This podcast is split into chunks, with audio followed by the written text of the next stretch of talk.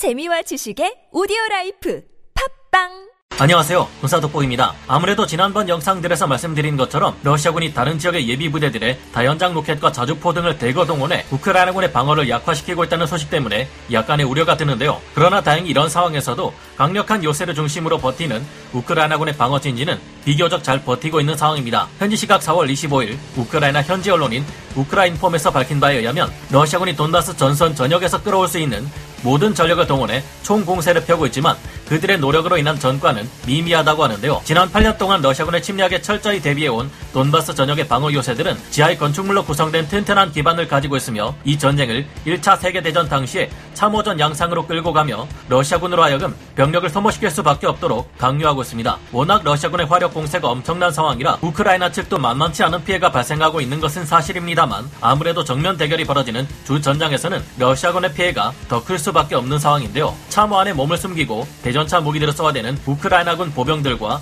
전차에서 포신만 내밀고 러시아군 전차들을 공격해대는 우크라이나 전차 부대에 비해 러시아 측은 몸을 숨기지 못한 채 파괴당하면서도 물량발로 그저 밀어붙여야 하기 때문입니다. 재정비를 마친 병력을 신중하게 투입한다면 또 모르겠습니다. 하지만 대체 그놈의 오지도 않을 것 같은 5월 9일 승리의 날을 위해 돌격하는 러시아군 부대들의 피해가 갈수록 심각해져 가는 상황인데요. 우크라이나를 쉬지도 않고 연일 공격해대는 러시아군 측에서는 별다른 의미 있는 전과가 보고되지 않고 있는 가운데 엄청난 인명피해가 발생하고 있으며 이로 인한 의료 대란 때문에 러시아군 병사들이 크게 동요하고 있다는 소식이 점점 더 많이 들려오고 있습니다. 특히 러시아군이 지난주부터 쉬지 않고 공세를 가하고 있는 세베로도네츠크, 포파스나야, 루비즈노예를 비롯해 우크라이나군의 반격으로 오히려 점령지를 내주고 밀려났음은 물론 다시 이 지역을 점령하려다가 한 개 대대 전술단이 통째로 박살나버린 마린카 등에서 러시아군의 피해가 상당합니다. 우크라인폼의 보도에 따르면 이미 우크라이나 내에 있는 러시아군 야전 병원들에는 러시아군 부상자들이 너무 많이 몰려들어 수용 인원을 한참 넘어서 버렸다고 하는데요. 발라클라야 지역의 모든 주요 병원들은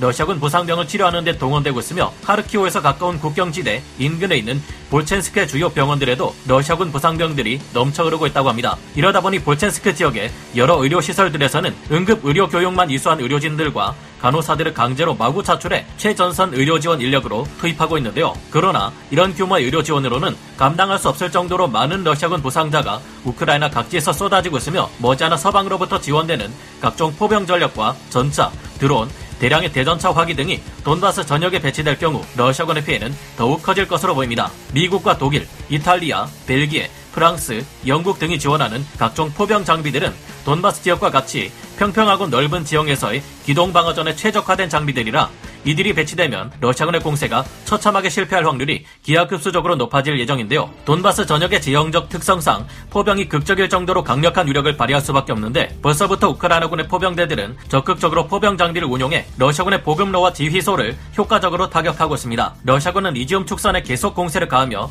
우크라이나 방어군에 대한 포위망을 형성하기를 원하는 듯 보이지만 돈바스 지역에 현재 기승을 벌이고 있는 라스푸티차 현상이 이들의 발목을 잡고 있습니다. 이 때문에 러시아군 기갑부대는 우크라이나군 포병에게는 잡아먹기 딱 좋은 먹잇감이 되어주고 있습니다. 다만 방심할 수는 없는 것이 러시아군도 이제는 우크라이나군의 보급선을 공격하고 있다는 것인데요. 물론 우크라이나군이 공격받은 보급로나 다리 등을 금세 복구하고 있어서 이 같은 러시아의 공격도 큰 효과를 보지는 못하고 있는 상태지만 여러 철도망이 공격받고 있어 위험한 상태입니다. 특히 이지움 축선에 러시아군이 계속해서 노리는 슬로비안스크와 바르벤코보를 잇는 철도망이 파괴된다면 그로 인한 동부전선 우크라이나군의 피해는 심각해질 전망인데요. 서방에서 지원되는 강력한 포병 자산들이 돈바스 전역에 배치될 때까지 우크라이나군이 주요 보급로를 잘 지켜낼 수 있기를 기원합니다. 오늘 군사 돋보기 여기서 마치고요. 다음 시간에 다시 돌아오겠습니다. 감사합니다. 전문가는 아니지만 해당 분야의 정보를 조사 정리했습니다. 본의 아니게 틀린 부분이 있을 수 있다는 점 양해해 주시면 감사하겠습니다. 영상을 재밌게 보셨다면 구독, 좋아요, 알림 설정 부탁드리겠습니다.